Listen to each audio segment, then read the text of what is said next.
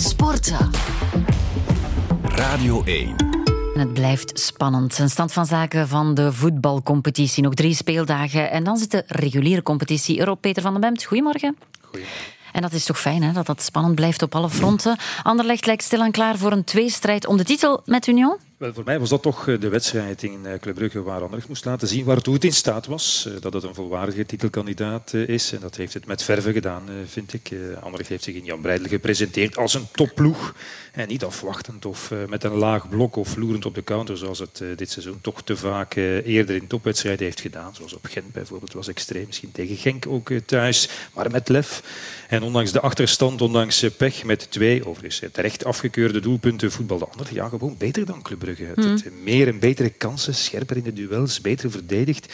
Dus wat mij betreft eigenlijk toch een uh, verdiende overwinning. En Torgen Hazard steekt er natuurlijk bovenuit. Dat is pure klasse van een gouden schoen. Maar ook met werkkracht. Hè. De ene Hazard is toch de andere niet, denk ik dan maar. Maar wat gezegd ook van Mario Stroeikens bijvoorbeeld. Of Casper Dolberg, zoals die rondkroste, energiek en agressief. Alsof hij een elektroshock had gekregen. En, het mag ook gezegd, coach Riemer deed de hele namiddag ook alles juist. Hij begon al met de keuze voor die offensieve driehoek en niet voor die wedstrijd buitenhuis bij Club Brugge, Leoni of Delaney erbij gezet. Ja, dat is ook al een indicatie van de intenties. Wisselde om te winnen. Vasquez is een gouden troef geworden. Zet er met Angulo nog een offensieve kracht bij. En kijk, drie punten extra, enorme mentale opsteker voor de ploeg en voor de club. Het komt er vooral nu op aan. Drie wedstrijden tegen drie ploegen uit de kelder van het klassement. Dat moet 9 op 9 zijn. En als Union dan ergens met een iets lastiger programma nog twee laat liggen, wel zes gedeeld door twee is drie. Dat is zo. de titelstrijd. Ja, open. En wat met Club Brugge? Um, was jij een van degenen... Oh, ik, ja, ik wil ja, jou niks ja, ja. Nee, nee, ja, maar ja, ik heb het vorige week zelf al toch? gezegd. Ja, oké, want um, de club werd naar voren geschoven. Dan formuleer ik het maar passief, onder andere door Peter van den ja. Als grootste uitdager van Union, maar um, 20 punten achterstand. Wat ik vorige week over Antwerpen zei, kan ik nu ook over Club Brugge herhalen. Club gaat geen kampioen worden. En tenzij ze de spelers van Union een paar matchen opsluiten in de kleedkamer of zo. Een teleurstellende prestatie van Club Brugge. Hè. Ondanks uh, verwoede pogingen van Hans van Aken. Te weinig gevoetbald, te veel de wedstrijd uh, ondergaan. Niet geprofiteerd van die gunstige evolutie in de wedstrijd. Hè. Wat ik al zei, de voorsprong, de afgekeurde doelpunten van Anderlecht. Individuele, individuele sorry, prestaties uh, ver beneden de norm. Hè. Noosa, Skof, Olsen, dat zijn toch jongens die gewaardeerd worden boven de 30 miljoen.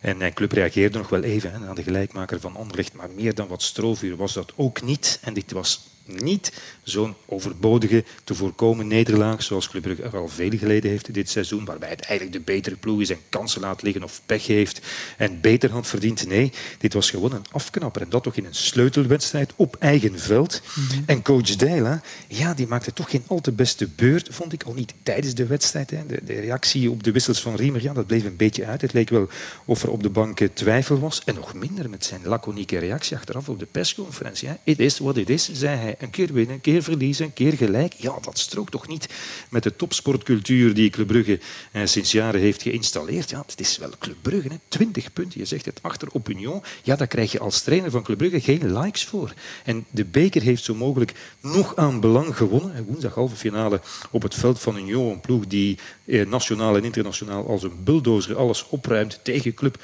dat een klap heeft gekregen. Hij hoort het niet graag. Hij wordt er nerveus van, de coach Ronnie Dijlen. Maar ik zal het toch nog eens herhalen. Het is wel van moeten tegen Union. Een ambitie moet er ook zijn. 2024 is voorlopig niet het jaar voor AA Gent. Zoveel is duidelijk. Opnieuw een frustrerende namiddag tegen Antwerpen 2-2. Met na afloop voor de verandering een opgemerkte persconferentie van de coach Hein van Hazenbroek. Bij Gent zit er duidelijk druk op de ketel. Ja, dat is begrijpelijk, hè, want 2024 is voor Gent voorlopig een uh, nachtmerrie. Hè. Europese nationale bekeruitschakeling en een tuimeling in het klassement. Een soort degradatie zeg maar, van titelkandidaat naar risicopatiënt voor de top 6.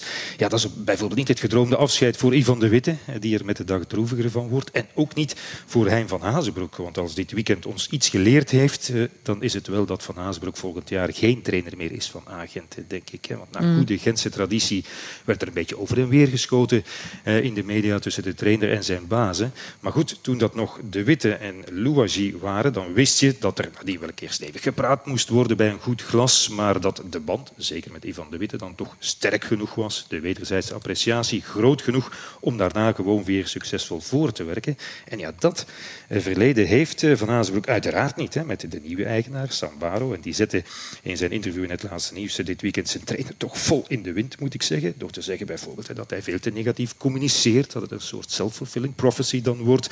En dat hij wel op de hoogte was van alle uitgaande transfers en daar wel mee akkoord ging. Dus een beetje een wel eens niet spelletje waarin we dan verzeild geraken. En eigenlijk zei hij ook dat hij een zeer grote verantwoordelijkheid draagt in het sportieve beleid van de club. En dus ook in het op dit moment mislukken ervan. Enfin, een soort interview dat Michel Louagie bijvoorbeeld in het verleden over dit onderwerp ook al heeft gegeven. Dat waren opvallend gelijklopende uh, discoursen, moet ik zeggen. En zoals verwacht heeft de coach dan gisteren, wat je zei, ook, ook een beetje geriposteerd. En zo ontstaat er toch een uh, redelijke onmogelijke situatie. Vooral, wat ik al zei, omdat Ivan de Witte straks vertrekt met wie hij die goede band had en uitgerekend Louwagie, met wie de verhouding toch altijd een beetje gespannen is, nog een jaar blijft. En in het interview blijkt ook dat de rol van de trainer in Gent in de toekomst toch enigszins anders zal zijn. Dus dat is wat ik eruit afleid.